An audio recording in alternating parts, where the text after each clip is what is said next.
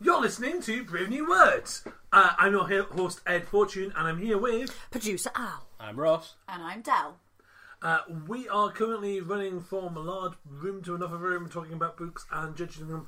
Also, we have book news this time around, so let's talk about book news. Thank you for listening, by the way. We are presented to you via Starburst Magazine, also the Monkey Spanner, and also Fab Radio International.com.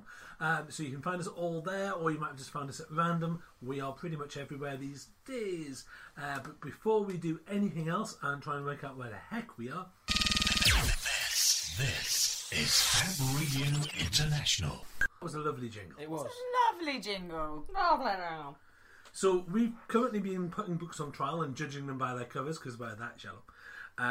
But before we do that, shall we talk about some recent book news? We can. Yes.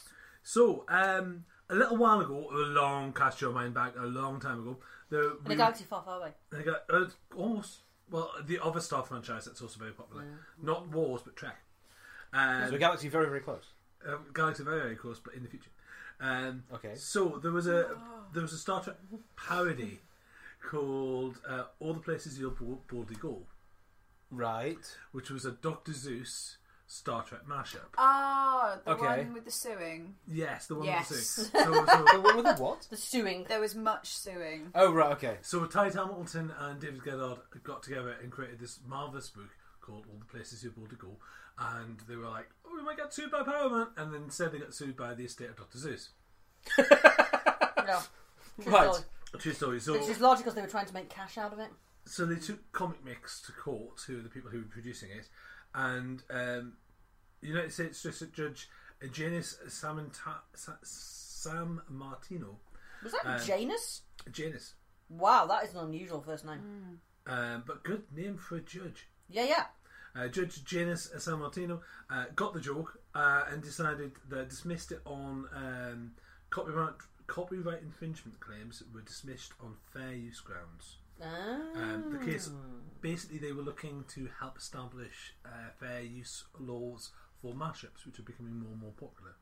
Okay. So it's basically a district court judge went, excellent, I can help establish precedent.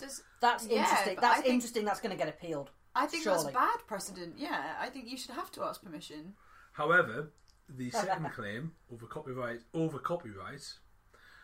it still requires the Dr. Seuss estate to prove loss of earnings.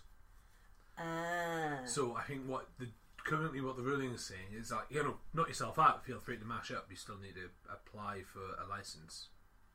Okay. I think that's basically the judgment. Yeah, I think probably because they were trying to make money out of it, what the judge is probably saying there is, so the Dr. Seuss estate needs to show that it has definitely lost out on money because of this, which if they're making money, they probably are, because as you rightly say, get a license. Yeah, they're not paying any rights or anything. Yeah, so that's already loss of earnings. But the work itself is fine. Yes. So, but what they needed to do is they needed to have a polite conversation before they started trying to make cash out of it, because they probably could have licensed it for something very reasonable.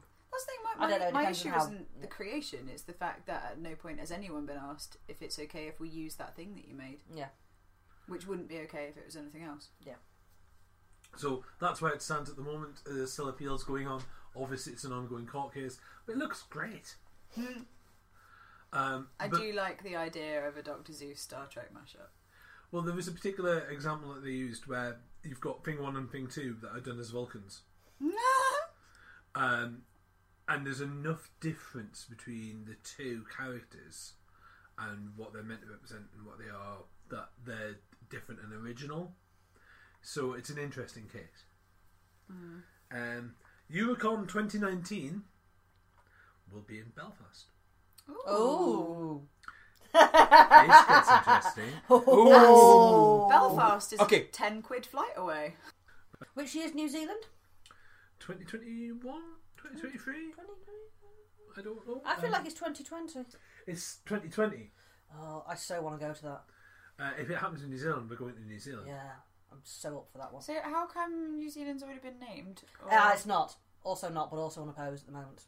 Ah, okay. I stand to be corrected, but I don't think they've ever had it in the Southern Hemisphere before. Never been in. So they're never Oceania. Yeah. Where in? Oh yeah, no. Let's just go. Let's just say if it's New Zealand, let's all just go. I think that's the plan. Yeah. You can. We don't have a Patreon, but if you want to give us money, that'd be lovely. Yeah. If you are a publisher sponsor and you want to send us to round the world, that'd be amazing. I don't want to contemplate how much office job I would have to do.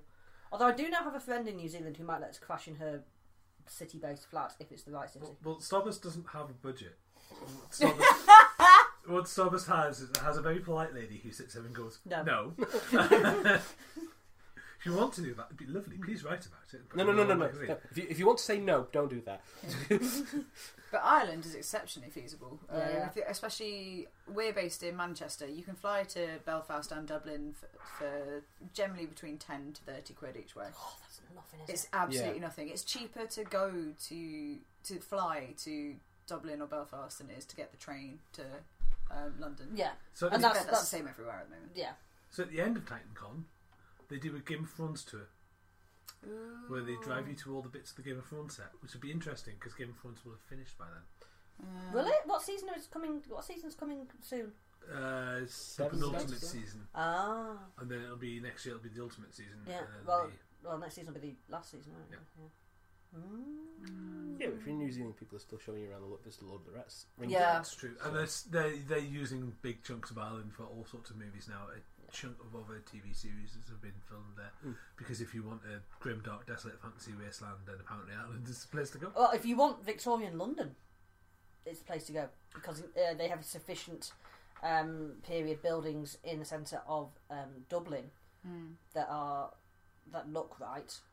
Peaky Blinders is filmed in Liverpool and that's set in Birmingham, isn't it? It's massively off topic. They did a bit of it in Manchester as well. There is a chunk of it in Manchester, which is essentially... They're still filming all sorts of stuff in Manchester because there's 2 or 3 buildings. Yeah, they're filming something at the moment, aren't they, in Ancoats? It's not just Ancoats, it's City Centre. At the old fire station. At the old fire station. Okay. Well, they filmed bits of Captain America in Manchester. It's the same area. Northern Quarter. Yeah. You can just put up a few facades and a green screen at the end to hide the Arndale, and you've got because hide the Arndale generally. It's better than it was. Manchester has empty buildings that are undeveloped rather than empty, as in someone owns them. They just don't have any cash to actually do anything with them. Suddenly, film companies have gone.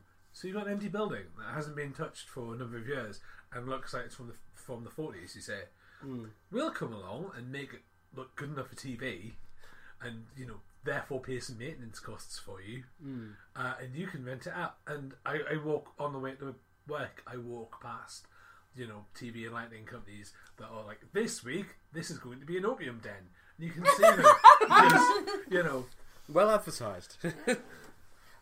Warning, actual opium, probably not for sale. We saw, probably about 2 years ago now, we saw something being filmed on King Street, didn't we? That was pretending to be New York in the 1920s. Yes. And it was Jude Law and Colin Firth, I think. And I don't think I've ever heard what happened to that film. King Street's on a hill. Yeah. But they were pretending it was New York and they'd like blocked off the new buildings sort of partway up on the left-hand side. But the Pizza Express was in the background as like co-starring in it. But Manchester hasn't been co-starring the Pizza Express. Yeah, they were very excited. They really were. Manchester hasn't been ruined by developers, knocking down bridges and building all sorts of carbuncles on it yet. So give a minute. So yes, news. Fear magazine is closed. Everyone be sad. Oh. So Fear magazine ran from 1988 to 1991. And then came very close then. And then came back following a crowdfunding campaign in 2014. The crowdfunding campaign failed. They tried again. Aww. They tried again. It came back. It was back. It was Fear magazine. It had a small section of reviews, and it was mostly anthology stories because it's mostly an anthology magazine. Yeah.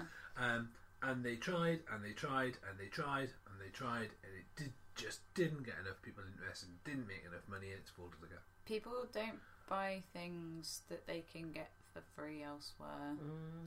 That's the problem with the internet and short stories now. John Gilbert said it's with great regret that they announced the closure of Fear magazine. There will be no further issues. I have to say, if I was launching an anthology magazine for profit, now, because there's lots of anthology magazines that are labours of love, mm-hmm. that you essentially you pay like £10 for the magazine, and the magazine's basically a small book, yeah, and there's loads of stuff in it, and it comes out maybe quarterly or whatever. And this Warp is a good example of it's a Doctor Who comic anthology. It's full of essays, it's all the rest of it. It says it's a magazine, but it's a book really. It comes out highly intermittently, doesn't it? It comes out highly intermittently, but it's marvellous. And you're paying your £10 to make sure there's another one. Yeah. And you know, I don't know how people are paid for that. I don't know if they are. I think they sort of are. Kind of, you know, ramshackle way that a lot of, you know, it's almost like we've devolved when it comes to publishing, in the sense that now it's very much kind of ad hoc in lots of cases because of the money. But yeah, I was talking about how I would do that, and what I would do, basically the way I would do that is to have a massive amount of capital behind me before I started. Yeah. Because if you wanted to do a commercial anthology magazine, you'd find 10 popular commercial authors who are well known, who you could then talk into writing you something, and then you would guarantee a year's worth of subscription from them, from your readers, because it's like issue 6 has a Neil Gaiman, Patrick Rothfuss, George R. R. Martin story in it, and the following issue has again another story from it, but you have to subscribe. And people will subscribe, and some idiot will still scan it. But you know, I have seen magazines that say please don't, and please don't, by the way, because we like being paid. But anyway, moving on. So that's Fear. It's very sad. Harry Potter proof goes for £9,375. That seems awfully low. Yeah. What was wrong with it? An uncorrected proof. It wasn't Harry Potter proof. An uncorrected proof of Harry Potter and the Philosopher's Stone has gone for over £9,000 at auction. The copy misspells the author's name as J.A. Rowling.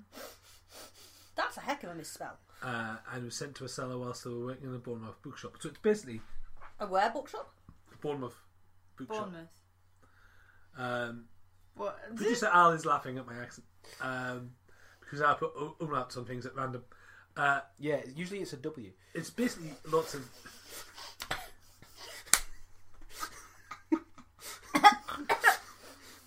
Thank you very much.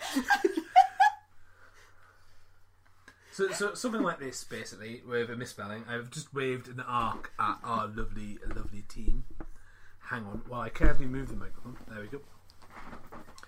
Just waved an arc. Apparently, previous versions had gone for £1,000 to £1,500. So that seems also very low. Yeah, that's so low for an arc. For a book that's only designed to be read once before the glue gives in and its little bookish heart explodes. I own 5 different copies of the Philosopher's Stone. Wow. Like, I think collectors will collect. They have just brought out one for each house. Yeah, I'm in a bit of a dispute with Waterstones at the moment. What do you do? I didn't do anything, but apparently my book just isn't coming. Oh, right. No! But they keep telling me it is. I'll get an email saying your order's been cancelled, and then I'll get an email. I'll be like, hiya, why's my order been cancelled? And they're like, it's not, we don't really know what's happening. I'm like, please stop. I don't know what's going on. Which house have you gone for? Puffer for life. Isn't it?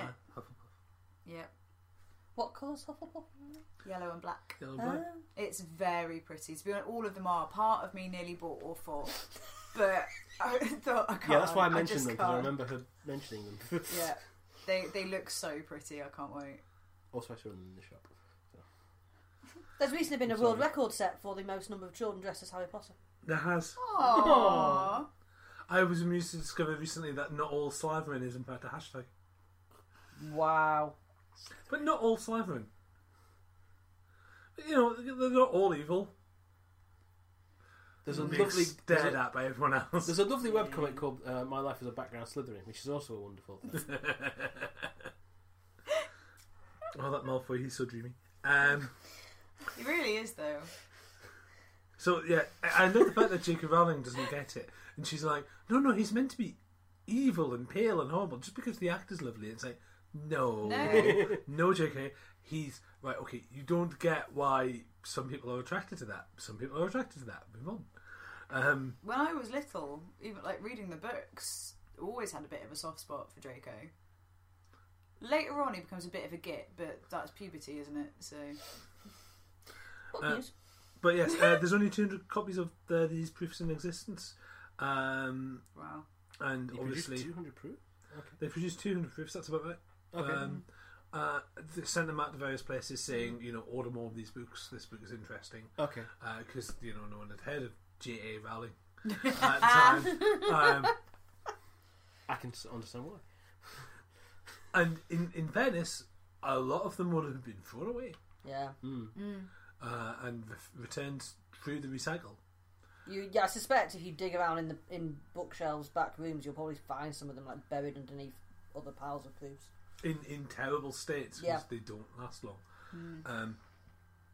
Virago, who are have gotten into comics. So Virago are an international publisher known for producing books by women. They have a reputation for highbrow work. They've suddenly realised that women do comic books. Well done, Virago. Well done. 20 years too late, but well done. They produced 2 comic books coming out this year. One will be The Illustrated History of Female Sexuality, called The Fruit of Knowledge, by Liv Stromquist, and a book called Eve by a woman called Una, which is the story of mother and daughter struggling to survive in a post-apocalyptic world.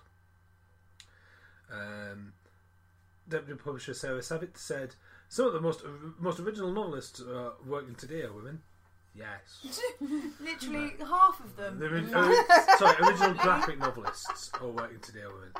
People do say some very silly things. So on the basis of that, which of these books are we considering getting? Which of these?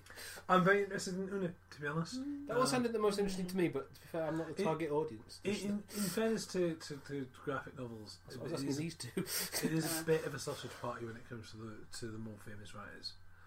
If you play the either or game, you kind of start going around in circles quite quickly when it comes to female writers, because they're out there, but they're not, you know. But I just want to pick up on something that Ross said, which I think is a really interesting point, saying, like, you're not the target audience. But to an extent, just because a story has 2 female kind of protagonists doesn't necessarily mean that the author's aimed it to a female. I know that's not what you were saying. No. But, I was, but I think the start of the article that they were trying to market to, but yeah. Because I think it does happen regularly. We see there's quite a lot of things where if you have a female protagonist, people think that it is aimed at a female audience, which is why people were so sometimes confused, sometimes angry about Charlize Theron in Mad Max Fury Road, weren't they? Because they were just like, well, why is she in... Why is she Motion main is character? Mad movie! Yeah, why is she a main character in a Mad Max film? Mad Max is kind of aimed at a male audience. It's like, but it still can be. Mm. But I assume that anything written by Kelly Sue DeConnick is for me, because she's brilliant. I assume that anything written by Kelly Sue DeConnick is for me, for everyone. Yeah. And I love Bitch Planet, for example, picking a comic book out at random, because it's great. And yes, okay, it's a Handmaid's Tale with punching, but and you know, it's Orange Meets the New Black in space meets a Handmaid's Tale, and it's really angry. Mm. And you're like, yeah, of course it's really angry, because that's a horrible dystopian, you know, world where one gender is just beating the shit out of the other one. That's horrible. The plot of Bitch Planet is essentially, if you don't conform, you get sent to jail, and it's the women who have to conform. It's Handmaid's Tale, but different, and things change much more radically, and there's much more explosions. One of my friends posted on Facebook after the first episode of Handmaid's Tale showed on Channel 4, saying, probably shouldn't have watched the first episode of Handmaid's Tale with my parents. And I was like, but I'm sure he's read it. Like, he was like, yeah, maybe that's something that you maybe should have known. Fair do, alright? I wouldn't watch it with my parents, because my parents don't particularly read, because I'm a rebel, obviously. Oh God, this is still going on. You know the whole thing with Cassandra Clare and Sholin Canyon? Oh, God, I don't care. This has been for ages. This is, what, 3 years? A really long time. What? They're still arguing over the Hunter copyright thing. It's in the process of being ignored by the looks of things. Okay. Because I think even at the time, I can't believe this has taken a year, considering... No, it's taken two. It's taken two. It took 2 years. I can't believe it's taken this long, considering... It's not a new idea. The idea of... A person awakening to a secret world that is part of a world we're already part of, and then finding out that they are part of it, is not a new idea. No. If we're honest, that's pretty much the basis for any urban fiction. Isn't it? Isn't Narnia? Yeah, I was about to say Narnia. Narnia. Harry Potter. Alice in Wonderland. Alice, yeah. Like Peter Pan. It goes back a long way. So most urban fiction, like Neverwhere. Midsummer Night's Dream, yeah, it goes back a while.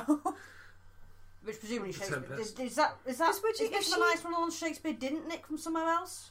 Well, he must have nicked it from somewhere, probably. It's a bit of column A, a bit of column B, a bit of column C. It's a mashup. Yeah. If it doesn't get thrown out, though, surely Cassandra Clare can just make the case that should be case action. Is that what it's called when it's like you can't just sue me, you have to sue everyone? Yeah. Who's had an even vaguely similar idea. Class action? Maybe? Class action. That's one. Sorry. Class action suit. It just seems like nonsense. Did that whole thing though not kick off slightly at about the point at which Shadowhunters was about to be made into a TV series? Yeah. Which in fairness this report alludes to quite heavily, and every time I've seen it, everyone's just like. Yeah, it's because clearly she's had a big payday and someone wants part of it. It's a Netflix TV series, though. Like, come on. Ultimately, it already had a big budget blockbuster film by that point. It'll get like any, if it's a good Netflix TV series, it'll get to its second series or third series and then be cancelled. You see, that's not book. I'm going to get onto TV now. Anyway, book news. Yeah, let's write about this some other time. Talking about movie rights and things, Children of Time by Adrian Tchaikovsky has been optioned by Lionsgate. Are we judging books? I think we should judge books. And yet again, we're going to remind you, we are on Twitter at Radio Bookworm. If you like the show, Twitter's at Radio Bookworm. You can also treat Starburst Magazine at Starburst_mag. I should point out that they have a radio show between 9 o'clock and 11 o'clock on Fab Radio International. .com and you can on what day of the week? It's on a Wednesday and it's live. Oh, so you can actually email them in while they're doing stuff. We're not live; we are reanimated book people. But what you could conceivably do is you could email them at studio at fabinternationalradio.com and tell them how wonderful we are.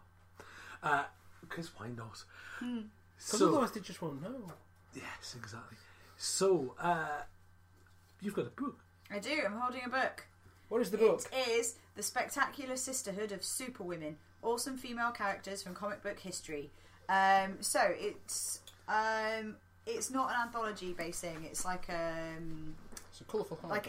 Like an essay kind of thing. Yeah, it's a colourful hardback. It's timelined, which is pretty cool, and it appears to literally be what it says on the tin, like a timeline history of women in comic books, or female characters in comic books. So it starts from the 1930s. That one's quite a short chapter. But yeah, it looks very colourful. It's got a plastic sleeve on it which has a big navy blue pillar with the title. But then the actual cover behind it is just a collage of various panels from comic books with female characters in. I'm not going to lie, I actually know who very few of them are. There's Ramona Flowers, Wonder Woman. One of them might be Emma Frost, but I don't think it is. Just having a look. And on the back, I recognise one, but couldn't tell you who it is. Squirrel Girl? Yes. Yay! Love it, Squirrel Girl. Is that Storm? Actually, that might be... Yeah, I'd say that's a sexy Storm going on there. I don't know who the others are. Can I try my massive nerd powers? Yeah, of course. I'm handing it over to Ed to have a look at. I like the transparency of this dust jacket. But yeah, the dust jacket's really cool. But it's been put together by Hope Nicholson. There's a little bit inside about her as well. That's Love and Rockets, but I couldn't tell you the character. That's Wonder Woman. That's Martha Washington, goes to war. Ramona Flowers. Gosh, you're right. Yeah. That is Girls with Slingshots. Right at the bottom there. It's great fun. That is Doom Patrol, but I couldn't name the character. Mm. My word, those are some bumps. That is the Cheetah Squirrel Girl. I suspect that might be Night Nurse. That is a very sexy storm. Yeah, okay. Yeah, I'm intrigued because I don't recognise a chunk of those, and I consider myself to be a big. I think it's been put together by someone who clearly, like, I think this is what she does. The blurb on the back is about Hope Nicholson's the owner and founder of Bedside Press, specialising in archival and anthology comic collections. But she herself appears to just do talks about girls in fandom and women in publishing and women in comic books and female characters in comic books, so it's definitely been put together by someone with a passion for it and probably like an exceptionally high knowledge, if we're honest. I've opened it onto an interesting double page spread of some guys looking through a window at a naked lady. Interesting, but she's surrounded by food and cats, so she's probably having a lovely time. But that one was from the 70s, so we're not that. Is it not one of those American hippie comics that are posh, that are very ridiculous in design and shape, and also very ridiculous in what it's satiring? And like sometimes you look at it and you go, "That's some sort of ist," until you get into it and you realise that it is ist to everyone, which doesn't make it okay, but it makes it slightly more acceptable. Yeah. If you see what I mean. It's quite nice as well because there's like an actual. It's not just one of those like. Here's a guide to, like, there's a good passage, a good chunk of information about every character that's written down, and there seems to be a an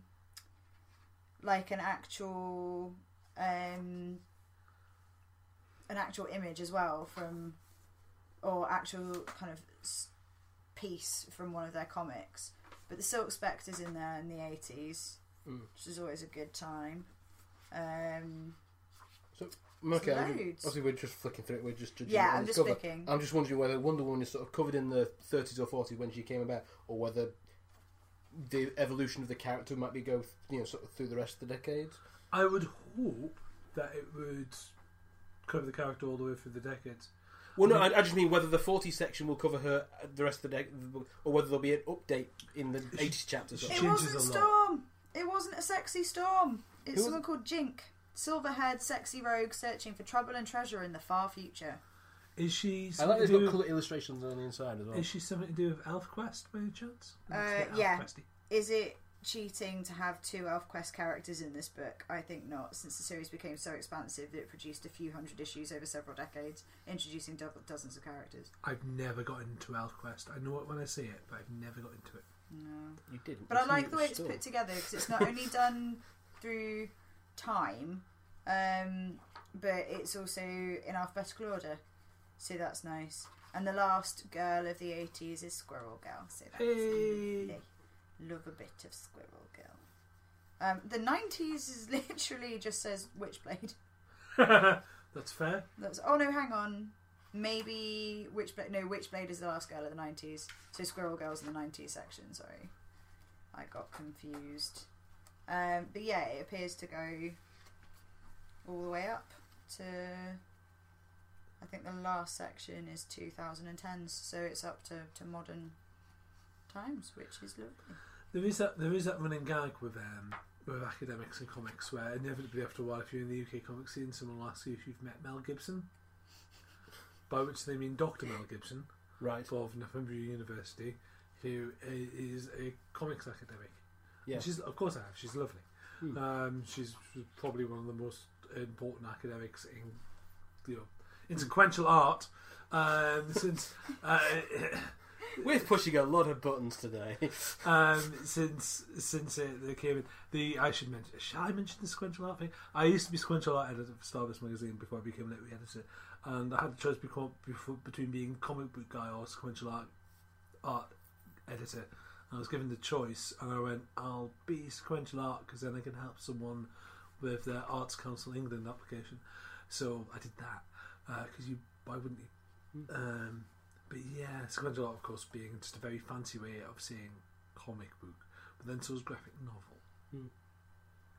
Because sometimes you have to remind people, like, comics aren't just for kids; they're also for ancient Egyptians. So I've got a book. You have a book. What have you got? Do you know the book news we didn't mention? The Watchmen. You mentioned Silk Spectre there. Mm-hmm. They're making a Watchmen TV series. Ooh. Anyway, nothing to do with this. The Spawn of Lilith. Working in Hollywood is a living hell. So, by Donna Fredstein. So here is a young lady in a leather jacket. Yeah, oh, okay. With a sword. With a stick. Oh. She's in a leather jacket. She has dark hair. She looks pan-European. He said faintly. She looks ready for whatever's about to come. She looks like she's about to hit things. I look at the blurb. Out of the spotlight in the dark corners of studio backlots, Hollywood hides a remarkable secret. Actor or actress, set designer or electrician, best boy or grape. In La La Land, it pays not to be human. Vampires, trolls, elementals, goblins. Studios hire anyone and anything that can take directions, be discreet, and not eat the extras. The less you know about your agent, the better. The only human stuntwoman and struggling actress, Lee Strieger, oh, I see what they've done there, is a member of the legendary Cats stunt crew. They're best in their biz, partially because some of them can fly and they've all superhuman strength.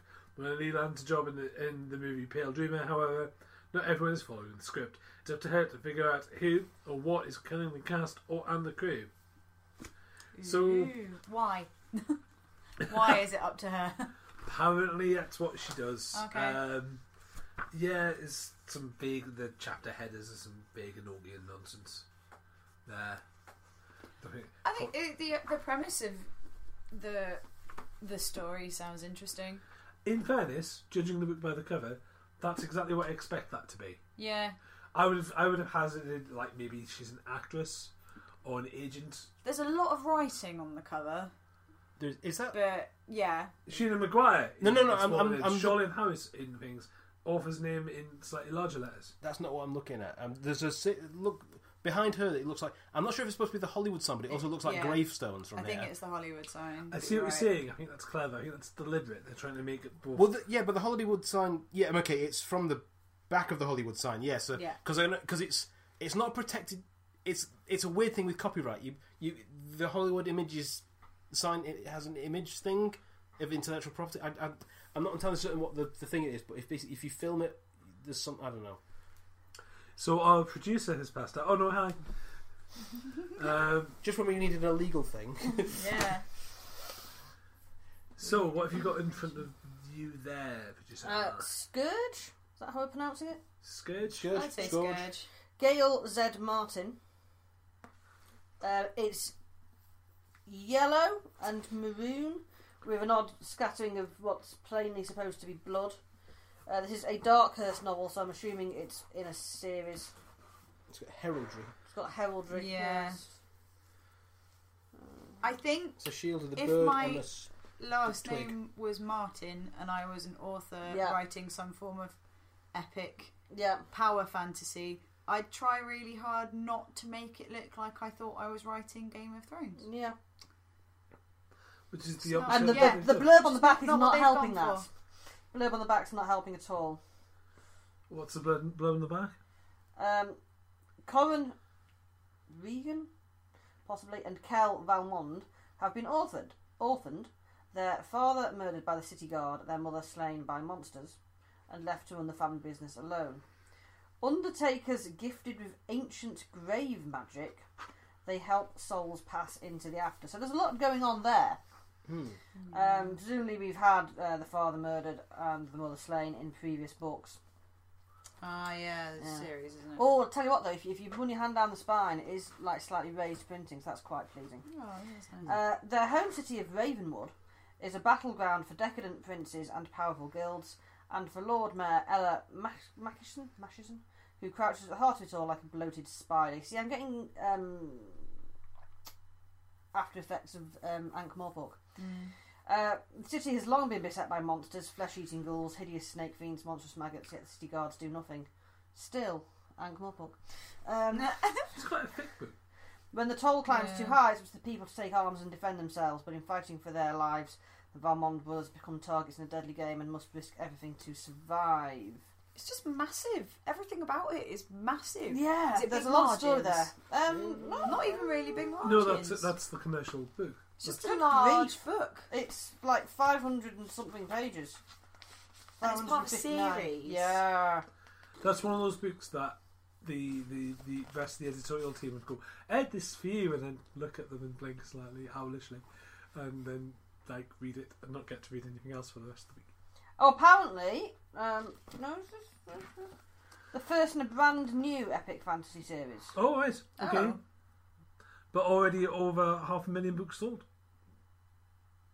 Apparently, according to the back. I'm very confused about the author paragraph. Gail Z. Martin. We've reviewed Gail Z. Martin before. She has been around for a while. Yeah, did she not do like? Some cross-dimensional adventure stuff that we rather liked. Don't know. Gail Z. Martin is the author of Scourge, a dark Hearst novel, the first in a brand new epic fantasy series from Solaris Books.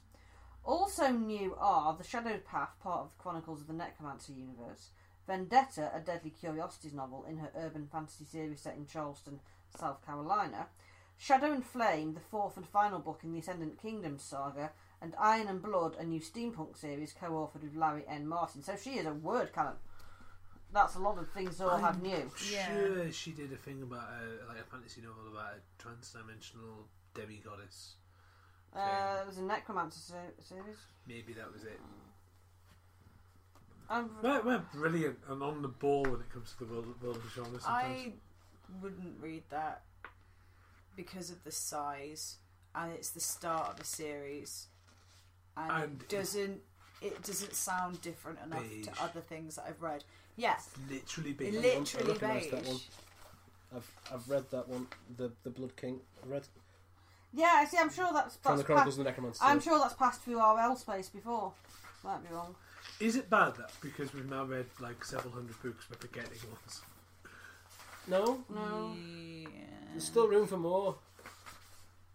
So I'm very confused as to whether this is in an existing world or not. I'm not sure. So I don't know. I kind of like this, actually. I like the cover. I quite like it. I'm not convinced I'd ever read the book. It sounds awful, but that's the sort of cover you see with the £3.50 sticker on it in Tesco. That's exactly. That suggests it's been marketed and sold, because those tend to be, the supermarket ones tend to be, we've spent a lot of money making a lot of copies of this, and we're going to try and plug it to as many people as possible. So we're not just going to put it in a bookstore. We're going to put it in a supermarket as well. I definitely. I'm just looking at the. That's what we mean. Yeah, it's a Tesco. What have you got?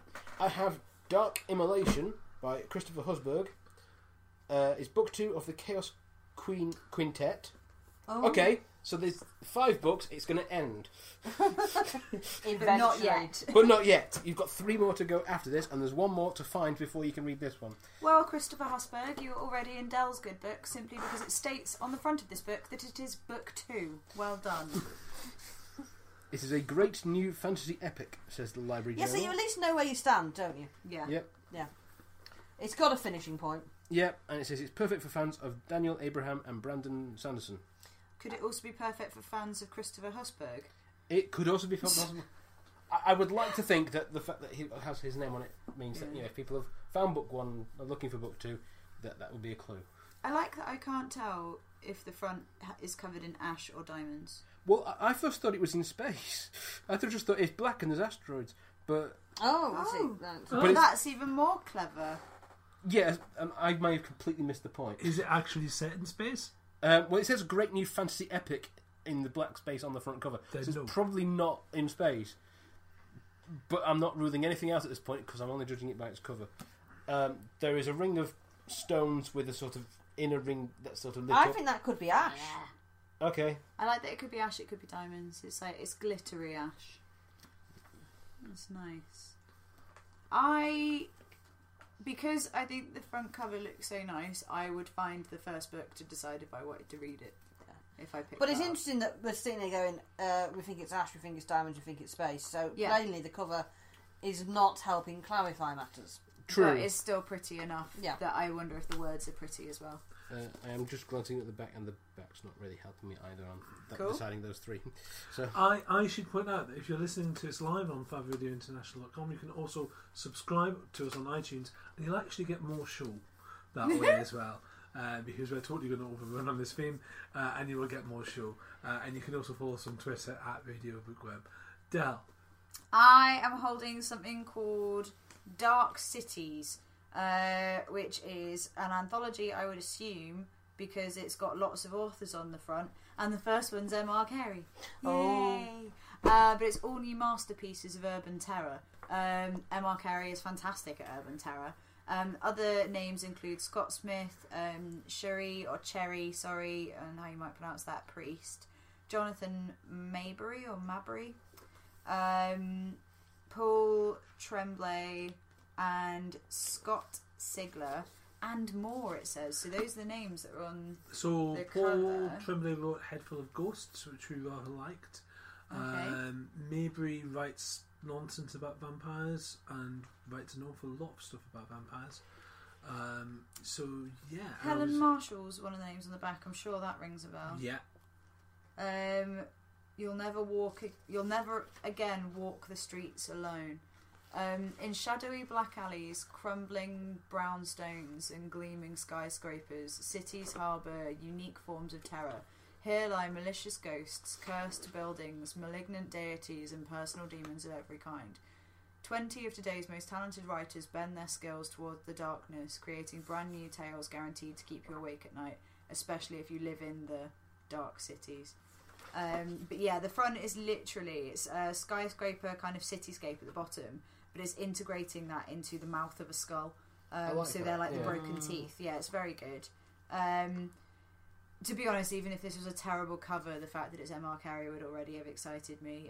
Even though I read a lot of fantasy, but I don't necessarily read a lot of horror. But I think M.R. Carey is very special in the way he does horror.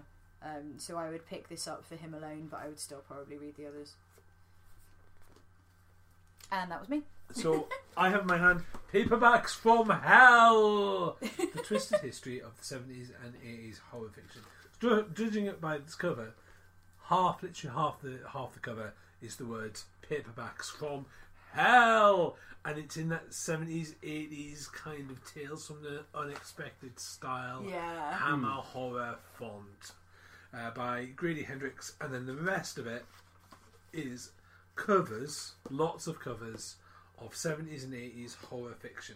We've said Grady Hendrix already today, and I feel like that was also the book that had a vintage cover on it. It was, wasn't it? It was the Stranger Things. It was the Stranger Things one. Yeah, it was for a previous show, but yeah, we've seen that name today connected to something that's got a vintage cover. So, basically he's written an essay about these, an extended book about 80s books, and then he's written his own 80s style book. That's exactly what he's done. On the back it says written in dead letters and covered in blood, and it's red and white, obviously. Demonic possession, murderous babies, man-eating moths. For these books, no plot was too ludicrous, no cover too hot, no appalling, no evil too despicable. Now, horror author Grady Hendrix risks his soul and his sanity, not to mention yours, to relate the true untold story of fascinating forgotten era in pop publishing.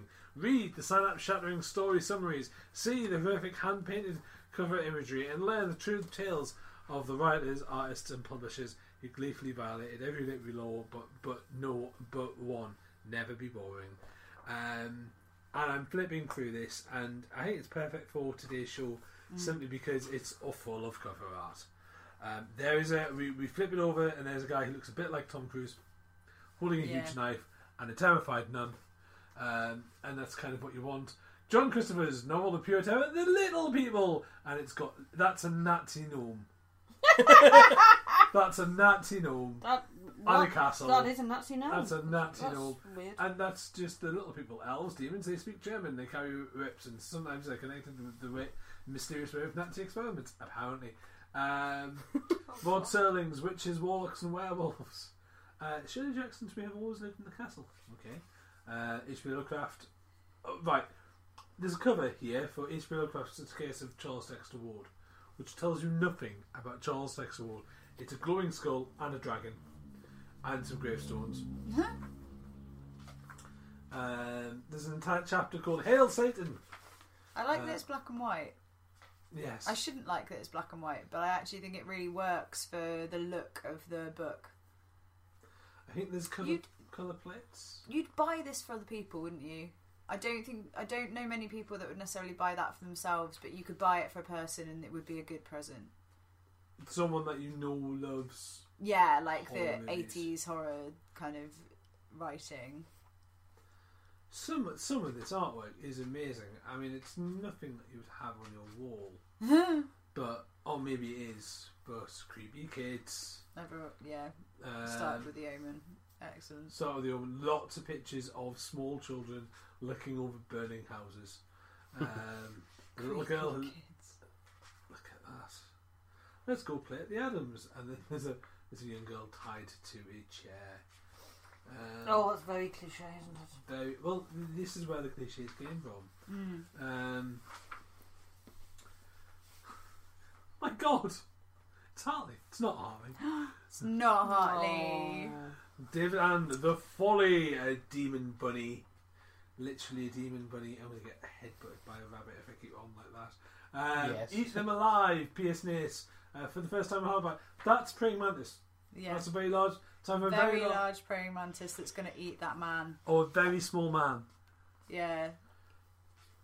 Either way, it probably wasn't the one night stand he was expecting. Oh. Is where I'm expecting that story is going. Yeah, it's very Buffy the Vampire Slayer.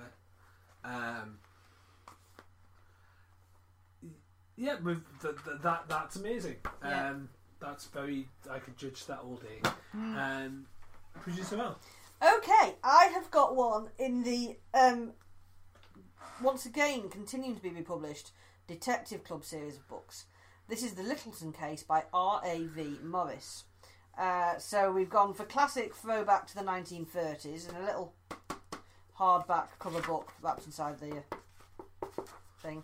So yeah, you take the paper cover off and it's all black and gold and it's got the man with the gun thing on it and sort of late 1930s Derby handcuffs. The paper cover is a woman looking. I think she's supposed to be looking terrified, with a gun in her face, sort of revolver type thing. I think if it wasn't for the gun, you wouldn't be sure she was terrified. Yeah. Could go either way. And a pull quote on the back: an entertaining crime story brimful of interest. South Wales Argus. Is that series it's the repro series, isn't it? It's the repro ones series. That is actually a story from the 1930s. Yes, it is from the golden age of detective fiction. I've had a little bit of a flick through. So this was first published in April 1922 and carried on being republished reprinted until 1930. Now, the inside of the paper cover thing has a little bit of a précis of the plot, which sounds interesting. But then it tells you about the author, which gets even more interesting. Ronald Arthur Venner Morris wrote The Littleton Case in his 40s, inspired by his younger brother, the seminal Welsh fantasy author Kenneth Morris. Despite its success as one of Collins's earliest detective novels in multiple editions, this was to be R.A.V. Morris's only book. Although he wrote numerous articles and poems as an active member of the Theosophical Society and the Order of the Golden Dawn. Ooh. Yes. Gosh. Yeah. And you recognise the name somewhere. Yes, the little introduction thing tells you a bit about the actual author and a little bit about his brother. So the brother Kenneth Wrote two works expanding upon the Mabinogion, which was The Fate of the Princes of Dyfed and The Book of the Three Dragons, and also The Secret Mountain and Other Tales, amongst other things. This author guy appears to have had a fascinating life, moving around the world and the UK and stuff. Unfortunately, parents both died within a year of each other, leaving several kids as orphans who then got moved around. Ended up growing up in Devizes Castle in Wiltshire. Yay, Devizes. Devizes. Yeah, but people really like this book and are like, why didn't he write any more? There is a suggestion that because his brother was a really successful author and there was a bit of a competitive spirit between them, he wrote it to see if he could. Lol. Yeah, yeah. He also, if he was an active member of the Theosophical Society and so on, he would have written an awful lot of essays and stuff of an entirely different topic. Yeah. Which, you know. Well, apparently, occasional articles and poems to theosophical publications, from what they can gather. A lot of the stuff from those mystery cults from the time, you can still get. And those books are. Oh, someone's phone is falling apart. You can still get those books, and they always look gorgeous. You know, they always look absolutely kind of proper grimoire kind of. There's a chap that I follow on Instagram. He's a friend of ours who collects occult works essentially, and they're all just—they look beautiful. I mean, yeah. I would be bored senseless by what's inside them, but they look amazing. Yeah, so I love this. I'm going to read this. I think if you are the sort of reader who enjoys crime fiction and knows about your golden age of detective fiction subgenre, you will look at this and pick it up and buy it because of the Detective Club thing. I'm going to add it to my pile of ever-expanding Detective Club things. The only thing that really slightly annoys me, right, is that in order to, because of the way the spine's been printed, in order to stack it so that you can read the spine correctly, you have to stack it upside down. If you're stacking them, like you could have it like that, other way but you could, yeah, but you no. That's right. You could reverse the dust jacket. Reverse the polarity. Anyway. But yeah. Confuse the polarity. Not supposed to reverse it, it's confusing it. I have a red book. It's called The Life of Elves. Sorry, The Life of Elves. It's by Muriel Barbary, best-selling author of The Elegance of the Hedgehog. Oh, I want to read that. Yeah, as well. I know. I want to read The Elegance of the Hedgehog. So saying kids' book. I suspect kids' book as well. Kind of hope it's not though. It's a story, of course, but it's also true. Oh, it's definitely kids' book. Yeah, I'm going to read the back of this because I looked at this and I thought I quite like this. Hundreds of miles apart, two foundling babies are taken in and raised by rural communities. In Burgundy, little Maria's unique affinity with nature transforms her isolated village, while up in the Italian mountains, Clara's extraordinary musical talent proves to be only one of her special gifts. For now, the girls know nothing of each other, nor of their elven bond, but as a time of great danger looms, it is they and their kind who will lead the fight for good and prevail in the world. Yeah, I'd read that. Yeah, you're still allowed to read kids' books. You know? I do regularly. Yeah. I think we all know this. Yeah. Anytime I'm like, this looks good. It's YA. Yeah, yeah, I mean, I did flip through it. And I don't know the margins test. Don't. Your margins are okay. Those are acceptable margins. Okay. Are they narrow? I don't know. No, they're good. It's not large font. It's not especially large font. But no. But it's at least the rest of the cover. There is a bridge with, I'm guessing, a young girl crossing it. So, and it's. I don't know, is it an Irish style? Yeah, it's very old dress. Well, that says Gaelic, so is that the publisher? That suggests something Celtic. Well, yeah, I mean, there's also a quote on the cover. It deserves to be read by story lovers of all ages, the Irish Times. So I'm guessing there's an Irish something to this book. Yeah. But yeah, it looks quite lovely. Yeah, it looks lovely. Just lovely. Yeah. It looks... The cover reminds me of a kind of like a Moomin style. Yeah, there's also, I mean, The Life of Elves, the L and the E are sort of gold lettering, and the E looks a bit like... Have I bent the spine? I don't know. Bent the thing. The E looks a bit like a lyre, a bow or something. Can't Not cope. A bow, heart. No, hang on. Bridge. What? No. I stopped listening, sorry. The cover got bent. The E looks... Actually, no, I thought it looked a bit like so a... So what producer Al did immediately was peel the cover, which is entirely fine on a paperback, peeled the cover and started diving in, which is entirely allowed. Oh! No. Ooh. It's been translated from French. Oh. Okay, if one of the characters is from Burgundy and one of them is from Italy, then... Not Gaelic. There's no E in there, it's Gaelic. Well, this woman has lived in Kyoto and Amsterdam and now lives in France. Awesome. This has a not particularly localised feel. First published in France as La Vie d'Elf by Edition Gallimard Paris. Nice. Cool. I have to say, The Elegance of the Hedgehog is a cool title as well. Muriel... Was it Muriel... I can't remember the name. Sorry. Is she's she the person who wrote it in French. No, she's the person who wrote it in French. The translator is Alison Anderson. Okay. Who did the previous one, The Elegance of the Hedgehog. Which is a lovely title, and I want to read that. Oh, right, okay. When we have a new book. Yeah, I'm moving on. When Ed handed me this book, I didn't look at it properly because I try not to on the Judge, the cover ones. But I was like, oh, it's Alice. And it's not Alice. It's a story called Lost Boy, but it's by Christina Henry, who wrote Alice, which actually I'm currently reading. So it's All Children Grow Up Except One, Lost Boy.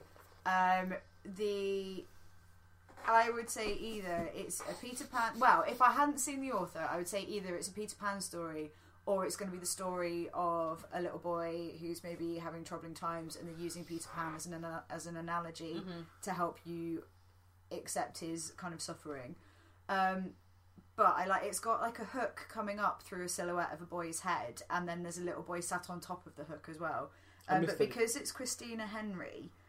I would actually assume that maybe this is going to be a new twist on the idea of Peter Pan and where Peter Pan's story may have come from in his head, if that is a format that she's using regularly. Just because I'm currently reading Alice, and that is essentially what Alice is about.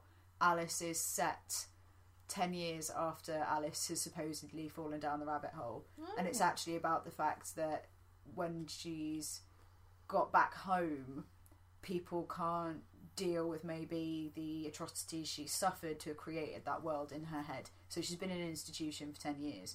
And now the rest of the book is about us learning that actually this idea of mysticism does exist in this form of London, but this is a very, very kind of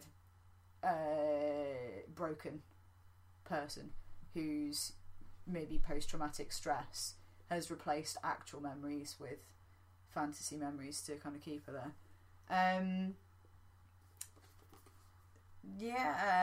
There is one version of my story that everyone knows, and then there is the truth. Once I loved a boy called Peter Pan. Oh. Ooh, so maybe it's from Wendy's perspective. Peter brought me to his island because there were no rules and no grown-ups to make us mind. He brought boys from the other place to join in the fun, but Peter's idea of fun is sharper than a pirate's sword. He wants always to be that shining sun that we all revolve around. He'll do anything to be that sun. Peter promised we would all be happy and happy forever. We would all be young and happy forever. Peter will say I'm a villain, that I wronged him, that I never was his friend.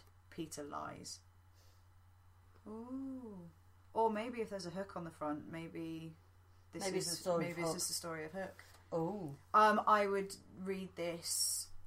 Because having read and very enjoyed Alice anyway, but even if I hadn't read Alice or be reading Alice, I'd read this from the front cover, to be honest. The front cover is pretty and interesting enough that it's already got my attention. What's that little inset picture at the bottom? The little inset? There, on the back. Oh, at the back. So these are her two other books. So one's Alice and she has one called The Red Queen, which I haven't read. Oh, that must be Alice in Wonderland as well. That feels quite Alice-y. Still, she haunts me. What was the... Something I can't read. What was the one that you read that was... Oh, it was about the Queen of Hearts. Oh, it was Queen of Hearts, wasn't it? But I can't remember what it was called. It's upstairs. I think it was called the Queen of Hearts. No, it wasn't. Or Heartsland? Or Heartless, Heartslade. Heartless. Because it was meant to be wicked, but it was Queen of Hearts, and you hated it because it was rubbish and the character had no agency. Yeah, there was a lot wrong with that book. But I think this is exciting. Shall we... We have so many more books. We do, but I didn't realise this part of Elspeth had an upstairs. Yes. So do you know what? There's something with tentacles over there. I'm going to go and take a look at. So before I do that, I'm going to remind you to like, subscribe, share. You can find us on the Monkey Spanner, as we already said. You can also find us everywhere else as well. Just tell your friends. Thank you for listening. I've been Ed Fortune. I've been producer Al. I've been Ross. I've been Del. Send help. Bye.